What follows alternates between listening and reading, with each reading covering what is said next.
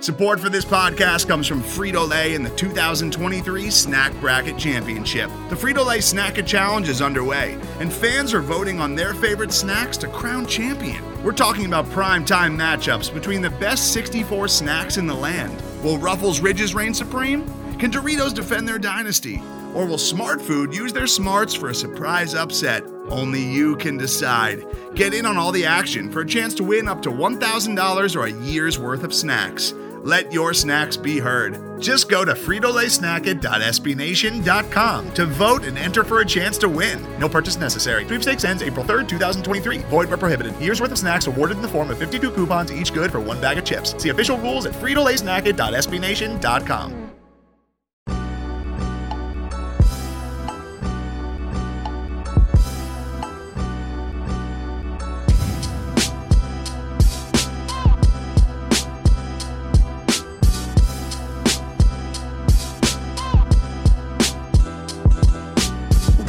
everybody to the Longhorn Republic, your source for Texas Longhorn news, sports, and opinions with a bit of snark built in. We are a podcast of Burnt Orange Nation, and you can find more great Texas Longhorn content over at burntorangenation.com.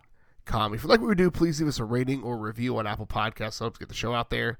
Share this with your friends where you found it, whether it was Apple Podcasts, Google Podcasts, Stitcher, TuneIn, Spotify, anywhere where you find fine podcast content. You can find Kyle and myself. Connect with us on social media app Longhorn Pod on Twitter. You can follow us on Facebook, The Longhorn Republic, and on Instagram as well. You can also shoot us an email, longhornrepublicpod at gmail.com. My name is Gerald Goodridge. I'm your host this week, like I am every week, and I'm joined by the Brian Scalabrine of Texas podcasts. Kyle Carpenter. Kyle, how are you? You know, it, it looks easy. Looks like any doughy white guy could do it, but uh, you don't realize that, that in these in these uh, Scalabrine trigger fingers, there there is immense talent, and uh, you know it, it it's tougher than it looks. Uh, you know, the guy who sits in this chair, or in Scalabrine's case, you know, probably a, a, a nice, comfy leather chair, still, still has game.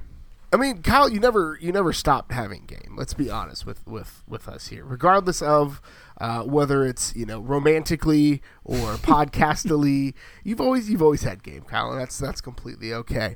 Uh, but we're not here to talk weird about Kyle's relationship status. We are here to talk about what's weird in our basketball relationship status uh, after a disappointing outing for the men in the NCAA tournament. The ladies did not have a disappointing outing in the NCAA tournament, at least as it stands right now, Monday evening at 8:24 p.m.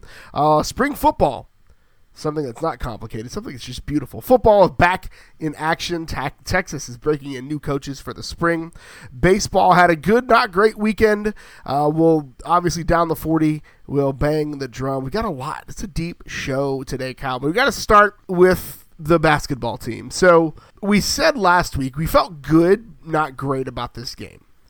We thought Texas could win it on talent, but Abilene Christian plays, and I said this on on another podcast. Abilene Christian plays like the meth head version of what Texas Tech does. It's just nasty and gross, and they're going to fight you with a brick, like just all sorts of terrible things. So, uh, number three seed men's basketball fell to Abilene Christian by a point in the first quarter, further cementing the fact that Purple Wildcats are the bane of my existence. I, I, I said it beforehand tongue in cheek, but yes, I, I, was frightened by that. I hate purple teams in general. I'm well documented my hate for purple Wildcats specifically. Um, look, first of all, before we say anything about this game, kudos to that team. Credit, congratulations. They get to be on, you know, the upset highlight reel for at least this year, maybe maybe for a long time. People seem to like when the other team takes your hand sign and turns it upside down, inverts it in some way. So maybe that that image will will, will be there for a long time. Um, that said, they did what they were supposed to. They did exactly what you described. They they mucked it up. We said in our preview that you know there was no real chance that I heard some people saying, "Oh my gosh, Texas is going to lose by 20. I'm so nervous, whatever." And I explained to someone there is no world, even in their coach's ideal dream magical thinking, you know, speak it into reality world where that where Texas loses big in this one. Texas either won medium size, won really close, or lost really close. Those are those are really the only combinations with the type of defense um, in in tenacity and just muck it upness that that that team threw out there. And um, you know, the, the guy I maybe feel worst for in this entire thing is uh, Andrew Jones having a having a a what should have been his one shining moment, um, you know, game winner in a in a career of of game winners, um, and and obviously in a wild career just immediately erased. Um, that that was that was set to be the moment and, and an ugly win in advance and see how it goes going forward um, against a team that wants to play basketball versus you know what I'll call some uh, version of like mixed martial arts uh, and and and slap hand or or what's the game where you put your hand out and you try to slap the top whatever that I is. I don't know if there's a name for that. Game. Yeah, I don't know what you mean. Slap hand. Um, basically, that that's what ACU did, but did it like while running 90 miles an hour around the court. And again, give them credit because that's they don't play basketball. They don't have the talent to play basketball. You could line them up in a rec league, and Texas would win by 60 points. Like it, they're just exponentially, significantly less talented. So what do you do? You you you you go into a tournament where things get weird and wonky, and you you play up your decided and specific advantage. And theirs was that they were going to run around and mess it up, and they were going to look at the refs and hope about three minutes into the game, are you going to let us do this? Are you going to let us muscle people every time one of Texas players goes in the paint? Can we elbow slap, poke, pinch, you know, what other, whatever, you know, a, a four year old does to you, but you, you just kind of, you know, you're the uncle. You say, all right, little guy, I'm not going to, you know, hurt you. You're much smaller than me. But, but there is a point where it's like, hey, you know, do, do you call that? Um, but that, that aside, they did what they needed to do Texas didn't adjust. They didn't do what they needed to do. They didn't show that they were the, the, the, more talented team with the deepest, you know, most experience in, in the country at the beginning of the season. We talked at length about uh, they, they didn't. And one of those teams did what they set out to do, and one didn't. And Abilene Christian won because of it. There are two sides of this argument, right? Because Texas should not have been in that situation. Texas is incredibly like significantly more talented. They've got three guys that'll probably go in the first round of this next draft. Like there's there's no world in which Abilene Christian is as talented as Texas, right? And so like there there's no reason but there's also like the way the game was played and the way the game was officiated um, it feels like they could only call fouls on one side of the court mm. and i mean that like it felt lopsided for both teams depending on the half and so part of like there's no excuse for Texas to get out rebounded on the offensive boards by 13 yeah. against the shortest team in the tournament when you've got Jericho Sims and Kai Jones as your starting bigs. Like those two guys are going to play NBA basketball. Um, so there's not really a reason for that. And and that led to 12 second chance points. It was a 12-0 second chance point advantage for Abilene Christian. And that's like the biggest hidden figure in this game is that and then the shot volume, right? Texas 18 of 40. Great night shooting. Abilene Christian, 20 of 67. Awful night shooting, but they took 27 more yeah. shots. Yeah. Like that, like shot volume is a real thing. We don't often talk about it a lot, but like shot volume is real. Oh, yeah. And so like that to to be like and the fact that Texas couldn't figure out a way to work it into Sims and Kai Jones feels a little inexcusable to me, especially because they were combined 7 and 8. Like Jericho Sims took three shots, made them all. They were all dunks, real high percentage from Jericho. But like that is the crazy thing to me. Like, how do you not? How are you not able to get the ball inside? How are you not able to take advantage of the fact that Jericho Sims would be both the tallest and most athletic player on Abilene Christian's like on Abilene Christian's roster? Like that to me just doesn't compute. Yeah, you're one thousand percent correct. I mean, it, it, seemed like in the beginning they, they kind of had something where it was they were getting Jericho Sims and, and their you know crazy rotations because it, again you, you said it's kind of like Tech, but they're they're even they're, they're they are even more out of control. Tech Tech has a like a system and and it's you know the the no middle uh, defense where they force you to make plays on the baseline using the baseline as an extra defender, um, and that spread Kansas runs it. It's become a trend. It's a smart defense. Um, but they hedged almost to the half court line. It was crazy. Um, and then just sprinted the rest of the defensive possession, just absolutely um, over rotating and trying to deny things. And, and, Texas was able early to find a nice little play where, you know, Sims, the big guy, just kind of slid towards the basket and they threw it in there to the big guy and the big guy dunked it. Um, once they kind of corrected that, I think they got a couple, um, they got a Greg Brown three in the corner and a couple over rotations, but it seemed like, um, to their credit, ACU at halftime figured out a little bit of, of the over rotating and just got 100 miles an hour, but at a correct rotation, and Texas didn't force their hand. Um, you know, I, I look, it, it, there was a lot of blame. This is again the, the the team you had built for with all these seniors and returning juniors and, and experience minutes and um, you found your rotations and, and everything, and then you you know you have plays where you you you, you dribble it off off your senior you know the, the, basically the extension of the coach when going for the win. He, he absolutely would have made that basket and, and, and given him the win on that play, dribbles it off his foot. And, and again, I'm not coming specifically from Matt Coleman. I think him getting soft fouls and being off the court was one of the problems in the first half. But, you know, just, just it seemed like at every point, everything that could go wrong for Texas did. When you're a team that should beat a team by 20, you can have everything go wrong and win by six and say, man, that was ugly. Um, but but if you keep doing it wrong and you let them hang around, which they did, there is this darkest timeline, and and, and we're living it. I mean, it, it's it's it's crazy, and and we're gonna have to to uh, talk about the future and what that means. But I just wanted to throw a stat out, Gerald. You talked about it.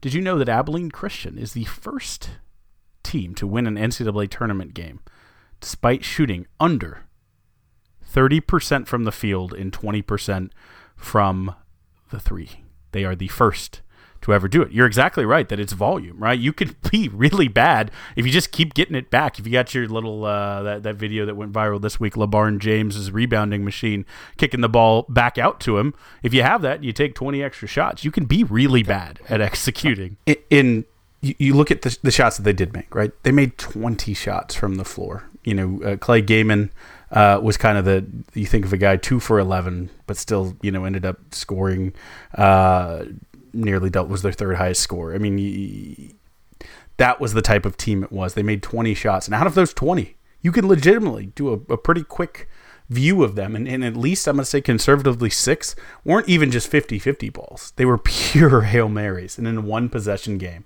to give some credit to just the fact that it wasn't Shaka's night and it was Coach, you know, Will Muschamp with a mouth sore.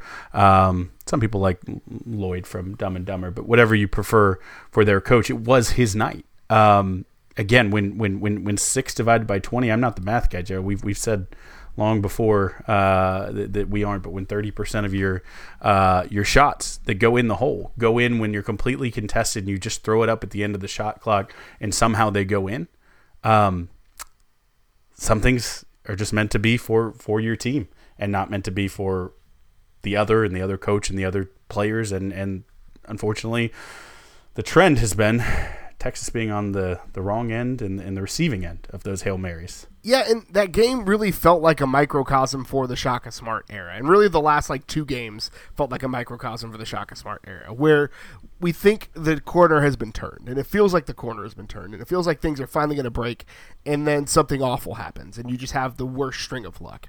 And and that like again, even the end of that game, Andrew Jones draining what should mm-hmm. be a one shining moment three-pointer then the chintziest foul that I've ever seen on a. Re- it was a foul. It was a foul. Yeah. I'm not going to argue it wasn't a foul, but it's also not a foul that they called consistently. That my game, issue yeah. with that. Uh, Jericho Sims had a couple of those that he probably should have gone to the line for, but whatever, it's fine. So like that just felt like a microcosm for the Shaka Smart era, and so now we have to have the conversation about like what is the future for Shaka Smart. A, a week ago, we thought we thought Shaka's seat had cooled down some, but um, a wise man has said that really when you get on the hot seat, it never really truly cools down. And so Shaka, after getting bounced in the first round, once again, there's conversation. And there's a lot of loud conversation that maybe now is the time to make a change from the head coach. And, and so, Kyle, from you, as you, as you sit here and thinking about it, um, even before this game, even before the Big 12 championship game, you and I had kind of talked offline that, like, this year you either have to fire or extend Shaka. Yeah. Like based on contract situation, based on recruiting, based on roster turnover, you either got to fire the guy or you got to extend him. And at this point, it doesn't really feel like you can extend him. and again, what a difference a week makes, right? Like if if you if you said last week, look, Shaka, it finally all came together. He finished in the top ten in the country in the hardest, you know, conference that just was a was a mall day in and day out. They won the conference tournament. Um, you know, they headed into a tournament with a three seed before they got their draw. I would have said that was great. Um, you would have said, okay, you know, what what's the worst that he can do? Uh, he's gonna get extended. You know, this was his team. He got to build his program. Um, there were concerns before this game, of course. There were concerns in years past and, and multiple times in years past. There's a concern that he's 0 3 in the tournament and it's been no wins in six years and, and total. Um, you know, it, it is. Um, there were concerns, but you would have thought a lot of that had been alleviated. But that is a is a punch in the nose on a national stage, and it and it kind of again, I don't think the loss is is enough in its own to say, all right, we fire Shaka, that's it. But I think going in and not being prepared to handle that defense and, and playing into their hand and, and just just having that many turnovers does say something about the coaching and it does say something about the, the, the tenor and tenure of this this era, the Shaka era, is are we going to be stuck with a with a you know a first round playoff team? And i don't even mean the the I'm, i was thinking in the nba it came out right for march madness. But you know the the team that gets the the the seven or eight seed in the west and, and flames out in in the first round of the playoffs every year and never really competes never really does anything exciting you just good enough but not bad enough you know and and is that who we want to be rick barnes certainly raised the expectations and shaka had unprecedented on the course of, of UT basketball history, really unprecedented expectations for his tenure. But everyone in the country thought, wow, home run hire. He's going to knock it out of the park. The guy is the hottest property in coaching in the country, and he has all the resources, and he knows he, you know, he's a, he's a great recruiter. It, it made sense. But we have now seen the vision fully realized, and something about it still didn't make sense. And you have to ask, is that ceiling enough, or is there a greater expectation? And, and really, honestly, Chris Del Conte will probably be the one who has to answer that question. And I've tried to ignore this for a long time, and I, I've I've been a Shaka Smart apologist because Shaka Smart is a legitimately good dude. Yes. And I want to see him succeed and I wanted to give him a lot of benefit of the doubt, especially again with the way that things have broken for him. Literally broken. Like players have gotten broken. That cost seasons. He's had to suspend his top player in multiple seasons. And so, like, the guy has had a string of bad luck. But I think the biggest indictment for Shaka Smart at this point, and again, you and I are you and I are kind of usually the the band that's playing as the Titanic sinks with coaches. We were the same way with Charlie Strong. It feels like, and again, this is gonna this is a bad comparison maybe, but it feels a lot like Tom Herman's tenure where there's a ton of talent. There are flashes of brilliance, winning the the Maui Invitational, winning the Big 12 tournament. But there's always that thing that there's always that fly in the ointment that seems to just throw a wrench at everything. There's always that one thing, and you get talent like Caden Sterns, who is supposed is an NFL guy and will very likely be drafted pretty solidly in the NFL draft, who did not perform for Tom Herman. So like there's there is that correlation that just you can't you can't ignore these things at this point. Yeah, and, and yeah, and the Jared Allen add to that. But I, look, this was always going to be the pinnacle. I said that earlier, but you have to think what comes next, and that's been concerning just because you have to look to the future and the way this roster was built. There's a, there's going to be a mass exodus um, of players who uh, are graduating, of players who are declaring early. Right? You can put uh, you could put Sims, Coleman, Brown, Kai Jones in that camp. I think Greg Brown should come back. I think changing a coach doesn't necessarily help the odds of that. Um, I don't think he will, anyways. Um, but but you know, there's four right off the bat. Probably Andrew Jones. I think there's very little chance that he comes back. Um, I mean, we, and today news broke as we're recording this on Tuesday that both Royce Hamm and Donovan Williams are out. So a thin future roster looks even thinner, right? Um, it, obviously, next year was always going to be. I, I, tweeted about it and joked about it a couple different times that um, you know Texas was this year scouting for the best uh, point guard who might be in the transfer portal next year uh, because they they desperately need a point guard on campus. Um, and so uh, with Coleman gone. You know, this was always going to be a transfer in at least one position. Um, now it looks like they're probably going to be looking for three or four transfers. It's hard to build a winning team on transfers. Chris Beard two years ago, we didn't have a tournament last year. Two years ago, took Tech to a championship game with a team full of transfers. It can be done, but you better have the coach who has a system that he knows, understands, and can take those guys and immediately put them in and buy them in. And you better have a guy who can go out and get those players, can get them. You're recruiting all over again. So is Shaka that guy for next year and for the foreseeable future after that? Because if this was the peak and it flamed out in the first round, how bad does it get in the immediate future? Regardless if if Shaka is your coach or not. Again, that's just with what the pieces on the board are today. Take Shaka out of that, the whole equation can change pretty drastically in either direction, right? Sure. It could it, it could swing up as well because we see with what happened on the women's side with Vic Schaefer, where Karen Aston was doing fine, just fine. Right. Honestly, we were you and I were both confused why they just kind of let her contract expire, and then up pops Vic Schaefer, one of the top five women's basketball coaches in the country that Texas just wrote a big check for and said, "Come on down." So um, to transition there, the women got a win in the first round the women got a big win. 80, they did what you're supposed to do over a significantly lower seed. Uh, 82 to 61 win over the Bradley Braves. Texas jumped out to a 13-0 lead in basically the opening minutes of the game. The lead changed hands a little bit. Bradley only led though for 19 seconds. Um, Texas just kind of dominated and did what they did. Um, Texas, really the big difference for Texas was the 13 second chance points. And Charli Collier, who's very far from overrated, had a credible night. You're absolutely right, and I, I, I think um, I think there was a couple players who stood out to me because look, they they um, Bradley had a had a game plan as well. Um, similar to Abilene Christian, Bradley said, if you take Charli Collier out of the equation for the Texas Longhorns, um, you know, it, then then they are a beatable team. And we had said that somewhat during the Big Twelve that that, that could happen. Um, eh, there was a couple problems with that. Is is some other Longhorns showed up to absolutely play their tails off. I think Audrey Warren played one of the best basketball games, men's or women's, I've seen at the University of Texas.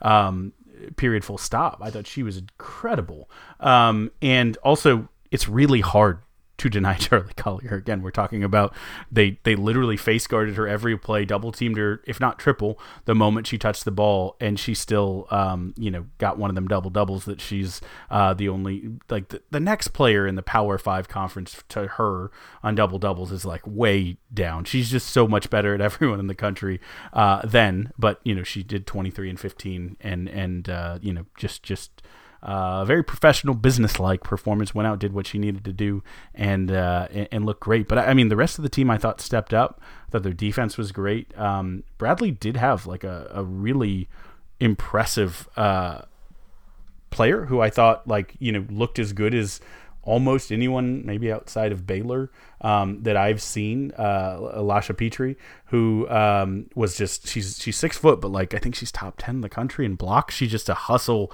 um, all over the place. She averages like 18 a game coming in, and way surpassed that. And she she was she was phenomenal. Um, so credit to them. They came out, they played really well. Texas withstood it. Never looked incredibly scared, and uh, it's kind of nice to be talking about Texas basketball and talking about a nice convincing win. In a game where you triple team somebody and she still drops a, a 23 and 15 without recording a single foul, um, like that's that's just what your star player is supposed to. You've got a lottery pick in Charli Collier, who's probably, if not the first pick, the second one off the board. Like there's very there's very little competition with her for those top couple of spots, and so like that's what your star players are supposed to do when they're outmatched. And Audrey Warren stepped up and, and, and took a lot of the load early. And then when they had to kind of shift their defense, Charli Collier managed to do what she does, which is just play in the paint, play down low, and dominate. And we knew Coach Schaefer was like the dude, but the way that he managed that game, managed Charli's, managed a lot of the adversity that they faced at times in the season.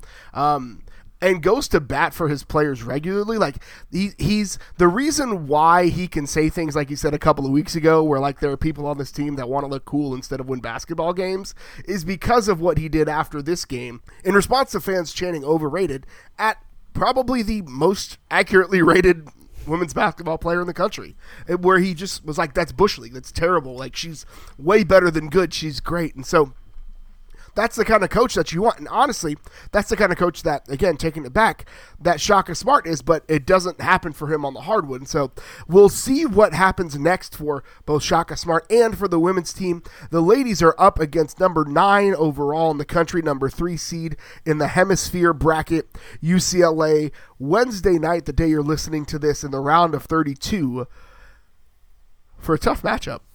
Yeah, you're gonna get you're gonna get a good look. Um, a, a, team as good as any that Texas has played this year, they they they could have competed with just about anyone, include Baylor in that uh, in, in, the Big Twelve um, this year, and so it could have been Texas playing UCLA in both men's and women's round of 32. But uh, women will have to carry the load and carry the water for the Horns again. I just hope they start keeping stats of charges taken because there's no doubt Audrey Warren has double of anyone in the country. Today's episode is brought to you by Cars.com. With over 2 million vehicles and 50,000 more added every day, Cars.com will match you with the perfect car for you, your budget, your life, your style. And if you're ready to say goodbye to your current car, Cars.com will get you an instant offer to cash it in. Just start by entering your license plate and get matched with a local dealer who will write you the check. So whether you're looking to buy or sell, just go to cars.com. It's magical. So when one season ends, Kyle, another one begins. G- Gerald, do you mean like a a, a, a spring a, a, renews a, a a a bubbling springtime? Um, I lost the I lost the metaphor. Hope springs eternal. That's the one, Kyle. That's it. New coaches, new mentality, new bodies for some. It's spring football, the time where every team has national championship aspirations, the time of the year where everyone feels, looks, sometimes smells like the best team in the country, where fortunes are made, where new offenses finally have an opportunity to be installed after thanks COVID costing Texas last spring. But Texas back on the football field with a brand new, almost brand new, all but two guys, coaching staff with a new system on both sides of the ball. So some some news out of practice early. There are uh, several guys that are dealing with the injury bug. Um, prior to practice, they announced DeMarvion Overshown would miss the entirety of spring practice after having a torn labrum uh, repaired. We got the like the slyest confirmation that Derek Kerstetter was coming back, listing him on the injury report. Like there had been reports, we everybody knew he was coming back, but like listing him officially as a out for spring with an ankle injury confirms that Derek Kerstetter will be back for next season. Uh, punter Ryan Bujcevski will miss spring with a knee injury. Uh, freshman linebacker, who I was really looking forward to seeing, Derek Harris will be out with a knee injury. Uh, tight end Brayden Liebrock out with the shoulder. Uh, deep snapper Justin Mater also out with the shoulder. Defensive lineman T'Vondre Sweat out with the shoulder as well. And then Troy Omeire, who uh, hurt himself, blew an ACL non-contact early in uh, fall practice last year, is uh, working with non contact drills, but will uh, be limited for spring. And then, first day, Jake Smith breaks a foot. We don't know the extent of the injury, whether it's a stress fracture or a, reg- or a normal break. We'll obviously find that out as the days uh, carry through. But Texas is going to be missing some key players throughout the spring. Also, some roster changes. Brenden Schooler moves from wide receiver back to safety after some of the attrition there. Uh, and Casey Thompson gets his high school number back, switches to number 11. But that's like the that's just the housekeeping stuff, Kyle. We're here to talk storylines. we there are a lot of there's a lot of juicy stuff coming in to spring. We got a quarterback battle brewing, Kyle. It's been almost 4 years since we've had one of these. So we're back with a quarterback battle we we've got a lot of position battles, wide receiver battles. We've got some mm-hmm. offensive line battles. We've got some secondary battles. There's battles all over the field. Sark being more fluid with the wide receivers makes that battle even juicier to watch. We've got guys changing their bodies uh, thanks to the new strength and conditioning focus. So, Kyle, when you think about spring practice, what is, and, and I'll just say, outside of the quarterback battle, because that's the easy one, right? Outside of the quarterback battle, what are you watching for? What are you looking at the most? What do you want to see the most out of this spring session? Well, uh, look, I think Sarkisian, he's an offensive guy. He said he's he's, he's going to have the offense and defense watch film together, so he's going to keep eyes on the defense. But he's an offensive guy, right? He's looking at Texas offense, and what does what's the common thread through Sark's like programs and the history uh, of his career as he's done it is he wants playmakers. He wants explosive playmakers. If, if that means that it's running backs who are his most explosive player, he's going to get running backs the ball. He's going to hand it to him. He's going to get him on, on wheel routes. He's going to get him in the flats. Um, if it's slot receivers, you know he's going to he's going to get them schemed up to get open. If it's big outside receivers, he's going to get them. He wants playmakers, and though he does have a system, a very you know wonderful system, he is always evolving and adding to it. And I, what I think is you're going to see two really excellent running backs. You saw Bijan coming out. You saw pictures of him. He's down seven pounds, but somehow looks more muscular. I don't understand. Um, the guy's just like a, a, ball of muscles, but he looks great. Roschon Johnson also down four pounds. I like the idea of just explosion out of those guys, um, getting them both involved, getting them the ball in multiple positions. Um, again, and then you look at your receivers. I, I, would have loved Jake Smith to get this this spring. That is bad news, but um, you know you're, you're looking at obviously a, guy who we have spent a lot of time just thinking about, talking about. He's battled um, injuries, but Jordan Whittington is is you know a, a player who I'm excited to see because we don't the way that Sark does it, you're not going to have this guy as an outside receiver. This man is an inside receiver. They can't ever, you know, play the opposite position because they're, you know, and that, and that made sense. That was Herman's kind of vision for offense, and Sark doesn't seem to have such a view. So, you know, is it going to be be Whittington as that playmaker out there? Is, um, you know, I, I think Josh Moore is a guy who I called for me last year to be my breakout player of the year, and I think he started out really great. He broke out, and then he kind of tabled off a bit. I would like to see what that next level can even look like again without the rigid you are this type of receiver. Just go be a playmaker type of receiver, inside, outside, whatever it is. Um, so I think that, and then I think you know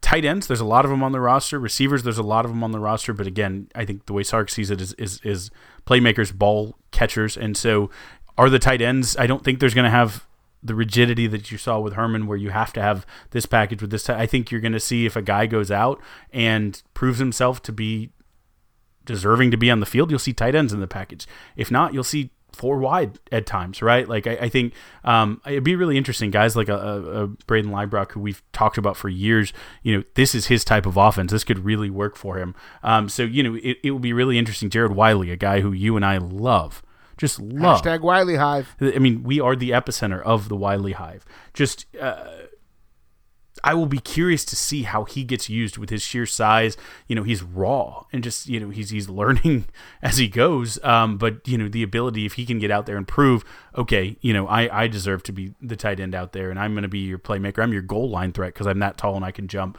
and I have good hands. Like I, am just curious. I, am more than anything curious to see what the combination of playmakers looks like. Way less than than a position battle that says, okay, this is our depth chart. And I love that Sarkisian said like when they asked about a depth chart, he said, what do the players put you up to asking that? You know, he, he he doesn't want that. He doesn't want there to be this is my wide receiver one, this is my wide receiver three. Like th- that's not his. Go make plays and you'll get on the field. And I kind of love that. Yeah, and and that to me, especially because Tom Herman was so rigid with like positionality on the wide receiver room. So like that to me is interesting because again, that's going to allow you to get your best three guys on the field, right? The, your best three players on the field, which may end up being, uh, you know, Jordan Whittington, um, Jake Smith, depending on his injury. Like Sark values speed mm. from a wide receiver more so than, than Tom Herman valued size. So like that that's going to be something interesting to watch. But for me, really, it's getting some clarity on what Kyle Flood's going to do at the offensive line, and some of it comes from like the the weight changes along the offensive line. You see two guys that are probably slotted in at guard went up in weight. Junior Angilau gained 22 pounds. He's up to 316. Christian Jones gained 17 to get up to 327. So it looks like your guards are probably going to play around 320, and your tackles are going to play around 3 300 because Tyler Johnson, and Isaiah Hookfin both lost 20 and 10 pounds respectively. Derek Kerstetter went got gained like three pounds. So your guards are going to play real heavy, and you're probably not going to ask them to do a ton of pulling at that weight. So your tackles are going to be doing a lot more of the movement, a lot more of the motion than your guards, which is something interesting to see. Um, and so I'm like seeing what Kyle Flood has, like. The offensive line wasn't great last year, but that doesn't mean there's not depth there. Because regardless of what Herb Hand did this last year, and you can talk about he was again they're go read Mike Roach's recap on what actually happened with the offensive line recruiting and things, reasons why the Brockermeyers maybe went elsewhere. But like, there is some talent there. There is a lot of talent there. There's Andrej Karic, who was a big coup for Herb Hand. You've got uh, Jake Majors, who was a massive coup. So like, there's there's talent in that trench group, and that for me is going to be the biggest difference because Alabama may have the flashy skill positions, but they win championships because of their offensive Yes. line. Yes. And so when you look at what Texas needs to do to win a championship in the Big 12, the fact that you've got Christian Jones and Junior Angilau who have a ton of starts. Like I don't anticipate there being much of a battle at left guard. Like I think Junior's just got that locked in. Um, I don't anticipate there being much of a battle at right tackle. Derek Kerstetter doesn't come back if he's probably not pretty confident he'll be able to play his natural position. And that was the thing we talked about a lot last year was that the inability to develop Rafiti Ghirmai into a, a successor to Shackelford when he graduated means that you have to move your guy with the most positional versatility in Derek Kerstetter because he could play all three spots on the line if you wanted him to. So you move him into center, which shortchanges both the right tackle and the center. And really, you have a guy, you have a couple of guys playing out of position. And so, like, your offensive line suffers because of it. We saw what happened when they got to play in their natural positions in the final couple of games of the year. Now, granted, Kansas State was kind of trash, and so, um, so was Colorado, but there's a lot to be said about what that what that unit can do. And we're going to try to get um, our buddy Coach Zychek on to talk about some offensive line dynamics and those types of things um, in the next few weeks. He's got the guy's busy. He's like he's he's moving on up. He's like an offensive coordinator now. He's got a lot going on, but uh, he's always a, he's always an offensive lineman in my heart. Uh, so that to me is the thing that I'm curious about is what what the we were getting some clarity in what the group looks like, but we're probably still not going to see what that group actually will be until Derek Kerstetter's back to 100. percent Yeah, absolutely, and then we'll, we'll talk more certainly in the future about them. But my my my singular thought is that the talent that you talk about is all young talent, and so this is a good chance for Flood uh, to kind of build that up. Right when you talk about those guys, when you talk about Hookfin, who you know probably would have got a chance last year, not been for injuries, but still young. Tyler Johnson, Karic. I mean, you're talking about young as majors, even. You're talking about young guys, and so there is a chance to kind of build and mold this. You'll bring people in, sure, um, but you know, you had a lot of players redshirt. You had a lot of players not with a ton of experience. You, you had some young guys who do have good experience, but you're going to see that grow. And so I'm I'm very curious. And I know that's your your wheelhouse, but we have to talk a little bit about defense. Sark mentioned his players that stood out, the, the ones you probably expect. Bijan at the top of that list. Okay, um, Roschon, excited to see his name there. A guy I really think can contribute a lot. Uh, Whittington, and then on the defensive side, uh, it was Anthony Cook, Josh Thompson, excuse me, Josh Thompson, and Alfred Collins, uh, Little Big Al. Um, I I texted someone today and said I would not be any way surprised. In fact, would be surprised if it went the other way. If Big Al Col- Collins was not had worked himself into like a top 10 pick in 2 years. Like he just every person who's ever seen him play coached him looked I mean he stepped on campus and and the the last staff was like, "Oh my gosh, this guy." Um, you know, he he just he radiates something that a special player has. I think Coburn has a chance to really have a tremendous year this year. And we'll talk more. We have time, but I think Al- Alfred Collins is going to be a guy who went from being a you know recruit nicks and and players who just obsess over the depth chart knew him well, but the average fan maybe even after a good season last year didn't know him. But it will be a name this next season. I think he is. Every person who's ever seen him play the game of football has walked away from that field and said, "Wow." And you know, I don't think that's changing anytime soon. Yeah, I, Alfred Collins is going to, and, and you know what? There's a there's a world in which both Keondre Coburn and Alfred Collins are on the field at the same time. Good freaking luck. That's all I'll say. Good luck getting anything in the middle. So spring practice is, is underway. We'll we'll try to update as best as we can over the next several weeks. We'll do we'll do kind of mini previews like this, and we'll update with any news that comes out as it happens. So we got to jump to the baseball diamond real quick. Number ten, Texas baseball. Did they move to number nine in the most recent rankings? Or are they out yet, Kyle? But anyway, They may, number- they may have. They're top ten Texas either way. I may. I may top ten it around. Texas, right? It, it doesn't matter. It's fine. So uh, baseball won a weekend series in their Big Twelve opener over Baylor. They won the Friday matchup five to three, the Saturday matchup four to three, and then Sunday got a little wild. Uh, they lost eleven to two in that matchup. So not a great. Ty Madden um, was good, um, but picked up his third win. Again, gave up a little bit more than he normally does, but that's that's okay. Um, but it was it was the bats were alive the first two nights, and then Sunday was just weird. Yeah, it, was. They are number nine. You're correct, Gerald. I just googled it. I apologize. That was my error. Um, the, uh, the the Sunday game, I think. Look, they were on an eight game win streak. It had to come to an end. It just seemed like Baylor got the bats going. Um, they they scored in bunches, um, and it just Texas is still the most vulnerable in that, that Sunday starting pitching spot. It will be curious, you know, as we're as we were recording this, uh, Texas is is currently um, playing a game, and it looks like the the, the pitching um, going on. You know, there, there's talk about do we do we change it up a little bit? Um, you know, who who's going to be the the third starter? Are there other guys we could bring in? Are there people we could bring out of the bullpen? Could one of our weekday starters uh, be there? So it, it'll be interesting. I think that that spot is maybe the most in flux, but I think that the day one and day two right now, Texas is just so solid. Obviously, starting with Friday night Ty, it's hilarious. You said that's it's a down game. Six six in the third, struck out nine.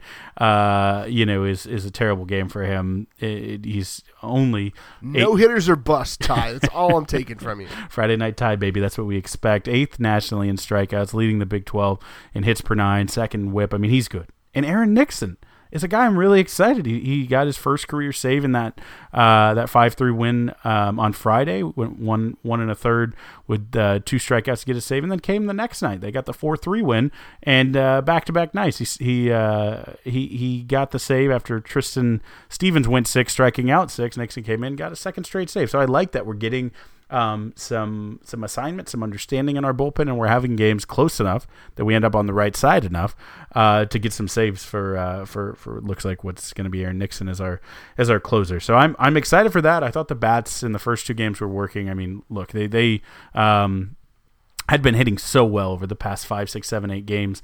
Um, so you know those those first two were good. The second one only putting up two runs is tough. Um, when it's your Sunday starter, you'd like to see a little more production, but I'm not worried about it too too much. Um, I'm I'm more more looking ahead, and, and the, the stat I, I, put in the notes that I think is how I'm going to view the season. They're 14 and three with practice. They're 14 and six, but I'm just I'm just uh, with practice uh, before a game and no snow. Uh, they're 14 and three, and they have multiple guys playing. I think Cam Williams just lightning right now on a nine game hit streak.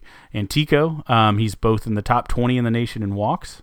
Trey uh, Faltine's also in there, and uh, also uh, top two spots in the Big 12. Antico leading, and uh, Kennedy second in stolen bases. So you, you see guys contributing all over and in different ways, doing the things that they are good at. So it, it it feels like there's some things they're they're playing winning baseball right now, right? And they didn't win in Baylor, but they won eight before that. They're they're probably going to win tonight uh, against Incarnate Word as they're playing uh, now.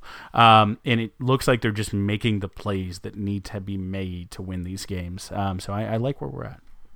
Absolutely. You said they're they're on their way to win. As you said that, um, Peter Gibb hit a uh, home run to put Texas up ten to one at bottom of the eighth. So uh, Texas probably has that one well in hand. So they'll probably likely, unless something really crazy happens uh, at the top of the ninth, uh, Texas will take a win over Incarnate Word uh, before playing a really, really salty OU squad in the weekend series. But now is the part of the show where we give some shine to all the other news happening on campus and we down the 40. So the number three women's swimming and diving team finished third at the national championships. The first top three finish for that team since 2001, uh, which is big. Again, they were the number three team in the nation, finished third. Feels like a safe, pretty solid, pretty solid outing. Uh, nine Longhorns earned All American honors in 25 different events. Kyle, big weekend for the ladies. Absolutely. And one of those All Americans, Evie Pfeifer, set school records in both the 500 and 1650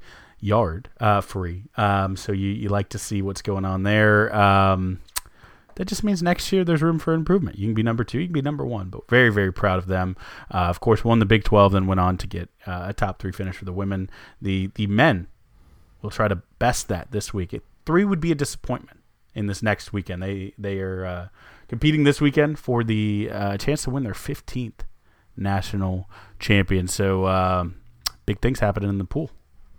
Before we move on, I have to point out that Evie Pfeifer basically swam 5,000 feet. Yeah. She swam 4,950 feet. That is a lot, lot, lot. A lot of feet. A lot of feet. So, uh, number two, volleyball. This is the first time we've had to say this in a very long time. Lost their first match of the year in five sets to the Rice Owls. So they they won the first one 25 to 10, which is what we expected. And then the next two got weird. They lost the, the second ma- uh, second um, Set. Second game, 25 to 16. The third one, it was a narrow 25 to 23. Took set five, uh, 25 to 14, and then that that quickie to for the to end the night, 15 to 13. Uh, first loss of the year for the ladies. Um, I don't I don't know what happened, Kyle. Yeah, I mean, look, it, so th- th- there's some weird things at play here. So uh, Texas, again, like the baseball team being, you know, very good record when when when practicing. Texas is undefeated in volleyball against uh, humans. They are 0 and 1 against food. Um, they lost to Rice. Come on, uh, we've all been in quarantine. Dad jokes are landing. You know, you love it. It's good. Um, but no, I mean, look, they, they they're I think all time like 30 and two now against Rice. They've lost the last two. It's very weird. Um, it's been a couple years, but still, Rice. I guess uh, they're, they're they're getting Texas's number. It's a good team. Rice is uh, I think like 14 and four on the season. They're they're a good team, but uh, I really think probably, and I hate to say this. Um, they may have looked ahead a little bit to that uh, that matchup coming up on Friday. I think getting the 25 to 10 win felt like something, and then getting kicked to the teeth, uh, going down 25-16 in the second, and then not being able to pull back and get the third when they gave up that that second set. Um, they still got it in the fourth, but it's like. It, they haven't been stretched like that, except against you know Baylor. They, they haven't been stretched. They've just won so easily. Um, so maybe it's good. I actually think I'm going to change my perspective. I was I didn't like this earlier. It's good. This was a much needed wake up call. They they are human. They are infallible. Um, just just win all the rest. Win you know the tournament, and you'll you'll you'll be all right. Uh, is is Coach Elliott still out with COVID? Because that might also be a thing. Um, but I don't know if there's ever been an undefeated national champion in volleyball. So get that one out early and just be done with it. So, um, a ladies team that did not drop one, the women's tennis team, uh, went 7 0 on OU, 14 and 1 um, on the season, 8 0 against ranked opponents, have swept 9 of their 14 opponents on the year. Men's tennis topped Arizona, number 7 men's tennis topped Arizona uh, 4 to 3. They'll host USF in Austin this weekend. The number 10 softball team, so many small numbers, Kyle, in this down the 40, uh, went 5 and 1. They played six games this weekend.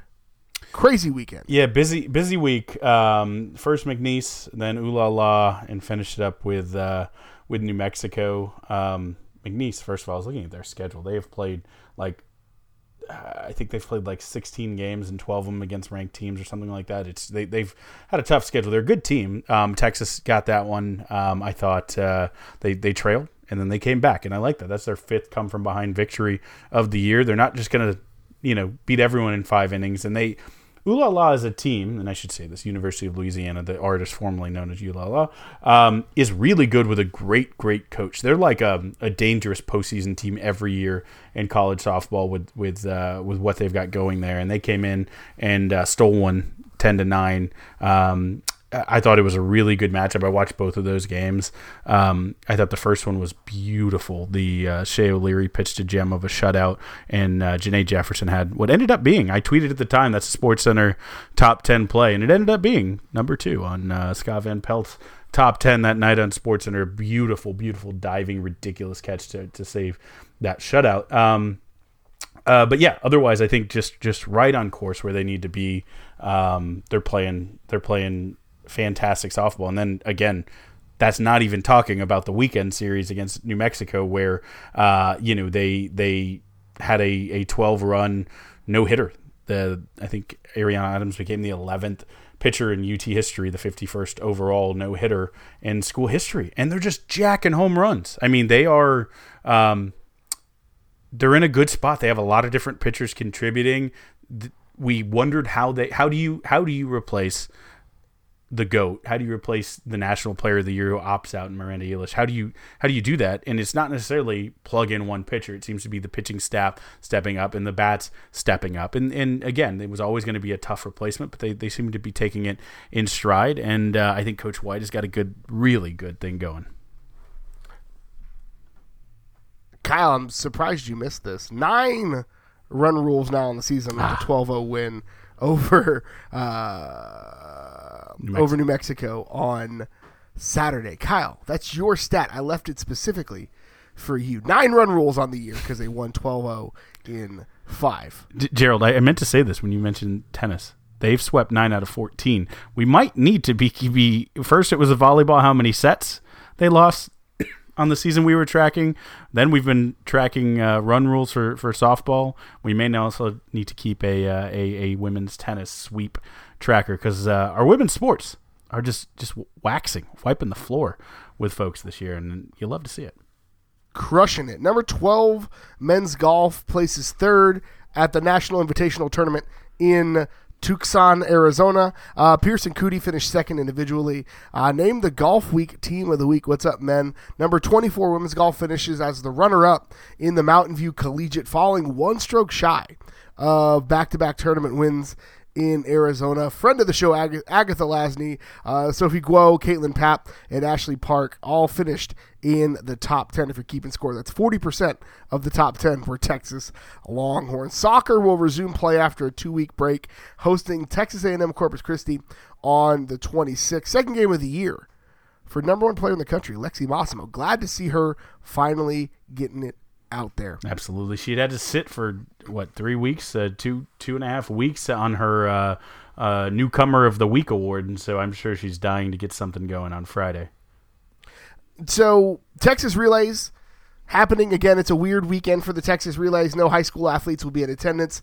Um, so Thursday through Saturday will be at probably likely not the normal Texas relays. Uh, hopefully not the normal Texas relays environment.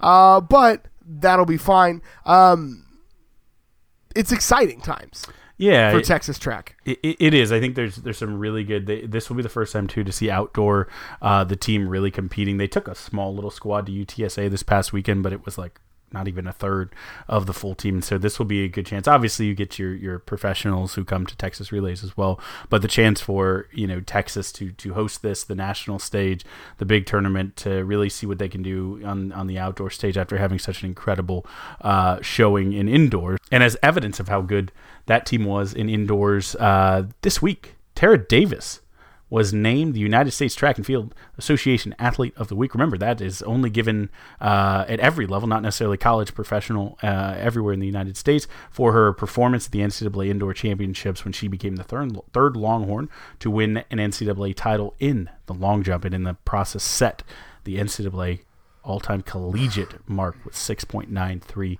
meters. Um, I actually, my my wife told me just the other day. She was like, you know, I I, I watched that video uh, that you you you uh, tweeted from the account. I'm so glad to hear that she follows us on social media. Um, but and she's like, it really was majestic. She just floated in the air.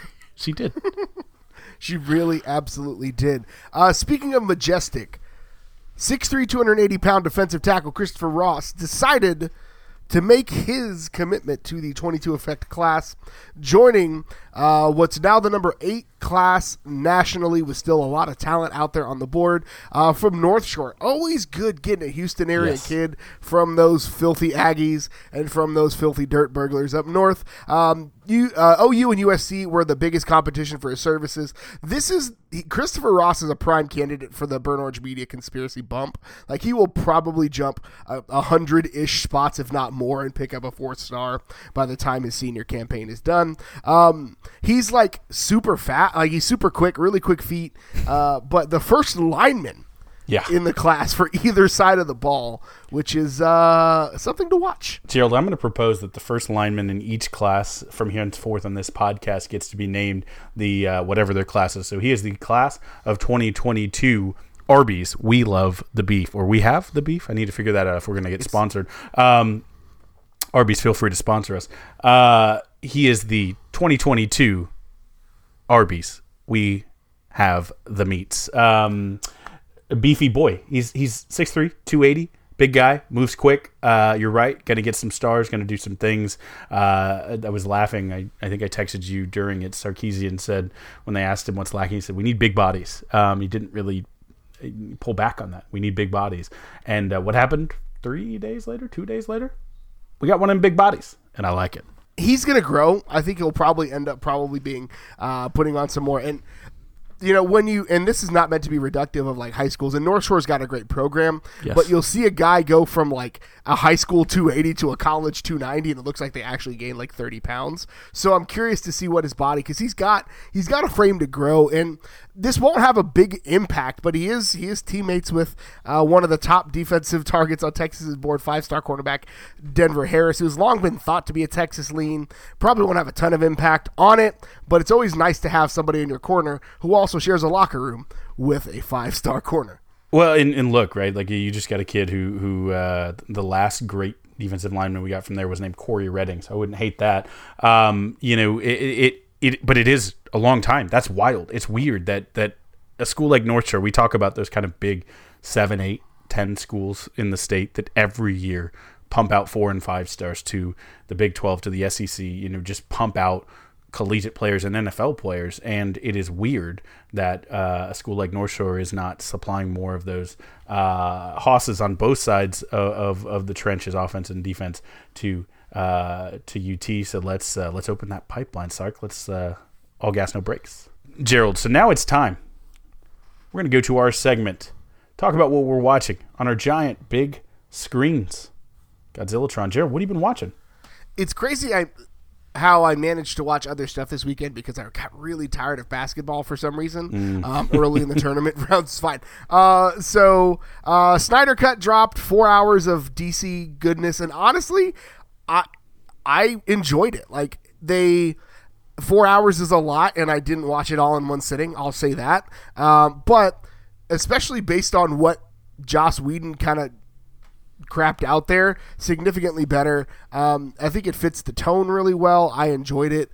You know, I'm not like a, I'm not a crazy like I'm gonna tweet at WB every day to get uh, them to do more of this stuff. But like, it's cool to see it. It's cool to see what this could have been, and I'm, I'm curious to see what this does because it apparently had a really massive response. Falcon and the Winter Soldier uh, hit Disney Plus over the weekend. First episode, watched that, um, and I talk about it more in depth on my other podcast, Two Woke Nerds, which is already in your podcast feeds if you want to check that out. But um, seeing them use the medium of Marvel comics and Marvel characters to talk about like systemic racism is going to be really interesting, um, and like nationalism and some of the problems therein. Uh, and then I've also Michael B. Jordan will get me to do a whole lot, and so I'm I'm listening to my first ever Tom Clancy book because Michael B. Jordan's going to be playing the lead in a Tom Clancy movie. So I'm, reading without remorse. It's very much a 1993 book. Um, it's it's it's fine.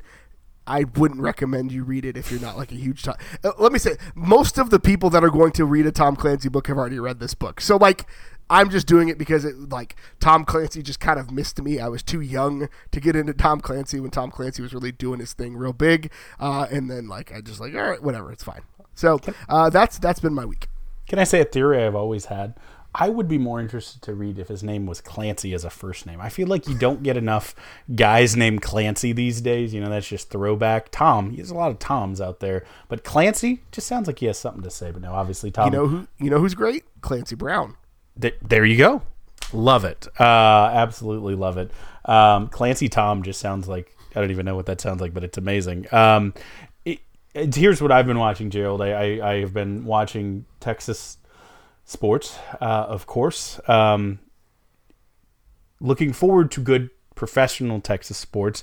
Dell Match Play this weekend will feature Jordan Spieth and reigning Rookie of the Year Scotty Scheffler, uh, as well as is looking forward to watching PJ Tucker not on the Houston Rockets. Bless his heart, he got out. He uh, in, a, in a straight uh, UT swap, PJ for DJ. There's some other pieces there, but uh, feel bad for DJ because now he's he's he's on the Rockets. But hey, they broke a 20 game losing streak since DJ Augustin arrived. But besides those Longhorns, I've been watching a little bit of uh, a little bit of entertainment. I kept it, kept it OG. We've been slow burning billions. It's not been going fast. We're still in season two. I'm loving it. Uh, really, really like the first two seasons. I, I've heard actually warning from a couple people who told me that uh, it, it it maybe doesn't reach its heights in the final seasons as it does in the first two, but the first two savor them, and I really have been. It's it's been great. So I can't report on the series in total, but uh, I'm like two thirds of the way through the second season, and it's just it's it's really really really uh, good, entertaining, riveting, um, and and just interesting stuff. Um, also, speaking of entertaining, riveting, and interesting, my wife loves Formula One. She loves cars way more than me. She's the car girl, car person of the family. Um, the new season of Formula One's Drive to Survive, season three came out. So we watched the first episode uh, of that. I'm sure she's watched episodes two, three, or four uh, if she could squeeze them in without me because she's uh, she, this is not a show she has to wait for me for. I just this is her show, but uh, it's fun, man. If you don't like Formula One, this is season three go watch season one and check because I didn't like Formula One at all. Didn't have anything for it, but it's a well made documentary. It's got the drama. Um, it makes it very interesting. It obviously features Austin. Um, you know, uh, there's there's a lovable character named Daniel Ricciardo in it who um, wears a UT helmet and like full burn orange jumpsuit when he races in Austin because he knows the way to our hearts. Um, so uh, if you don't think that you don't like Formula One and I may have said this on the show before, maybe not. Give it a try. Uh, you might end up liking it. I am still not like a huge Formula One fan, but I have I've exponentially grown my interest and love after watching the Netflix show. I might have to check it out. It, it, you, you, may you may have sold it. Plus, Drew has really great judgment. Let's be honest with you. Your wife, your wife has really good judgment. Let's be honest with you. Yeah, she she picked me. Yeah. Right? Absolutely. She absolutely did. So that brings us to the part of the show where we honor one of the best traditions in all of college athletics, Big Bertha, and we bang the drum. Brought to you by Joe Ruiz. So, Kyle, what are you banging the drum on this week? Gerald, when we set out to make this podcast, we didn't necessarily write down a mission statement or say what we are about or what our differentiator would be from any other. I believe we are the only Texas Longhorn podcast, so don't even look um, for others. But uh, what would be our differentiator? And I think the way we look at sports, the the opinions and ensure are all great. But I think one of the things that's been a pillar for us since the start is we have tried to give women's sports just as much attention as men's sports, especially because at UT, let's face it, our women's sports are way better than our men's sports right now. They win national championships at a, at a much more uh, frequent rate. Um, you know, again, take swimming out, they skew things, but um, they we literally talk about top 10 Texas and it's it's volleyball and rowing and and and uh, and women's tennis and those are all like number 2 um, and and women's golf you know can can win national championships. And um, we, we just have softball obviously. We have many of these teams um, women's basketball under Vic Schaefer that that are that are fantastic and going to be great. But we might be in the minority um, in a desire to see women's sports treated with an equality and in when we talk about March Madness, there are two of them. There is a March Madness, and there's not a women's March Madness that is the secondary, you know, uh, offshoot. There are two tournaments that happen in March that are, you know, seated the same way and are both crazy and wild fun. Um, one happens to be for men, and one happens to be for for women. But there is very clearly um, a hierarchy in in the way that the NCAA has revealed themselves to view the two tournaments and and I understand revenue generation, I understand those things, but it is the national championship tournament for one of the biggest and most beloved sports. Um, basketball. It, happens to be the women's version, but the the disparate the disparity of the two happening at the same time, and seeing people on social media tweet out, "This is the men's locker room," and it you know, it, or the men's weight room, and it's just stacked with all kinds of different machines and weights, and this is the women's, and look, it has pretty uplights, and and you know, it has three dumbbells and uh, a yoga mat. You know, it just. I love that Texas basketball hired Andrea Hudy, a woman, to be the strength and conditioning coach for for both, and she does both effectively and equally well. Um, I wish more programs and the institution NCAA viewed it that way. There was a a uh, stray bullet that caught Texas football in in the conversation. Cat McCoy, uh, formerly the the UT volleyball team, said. Um, when we w- played for the national championship, we got you know like spray deodorant and uh, you know shampoo as our package in our locker. Um, oh wow and UT UT football went to you know a, a very mediocre bowl and got flat screen TVs and and and I get it. I, no shots at Texas football or the bowl game gifts. It's amazing. I love bowl game gifts. But it does come back to the fact that there is a fundamental disparity in the way that we value women athletes, we value women's sports, and I don't think this podcast can change the national conversation. Um, but I hope if enough people are talking about it, that we can shine a light and highlight that it's absolutely not right that that this should be treated as a second tier tournament as these players as second tier athletes or or this competition is a second tier competition because you and I don't view it that way. We very much adore, love, have covered, have gotten to know the the women's athletes. We had Cat Osterman who is on literally our Mount Rushmore of college sports on this podcast last week and that was a huge thrill for us. I'm still mad that I get to do that. It's okay.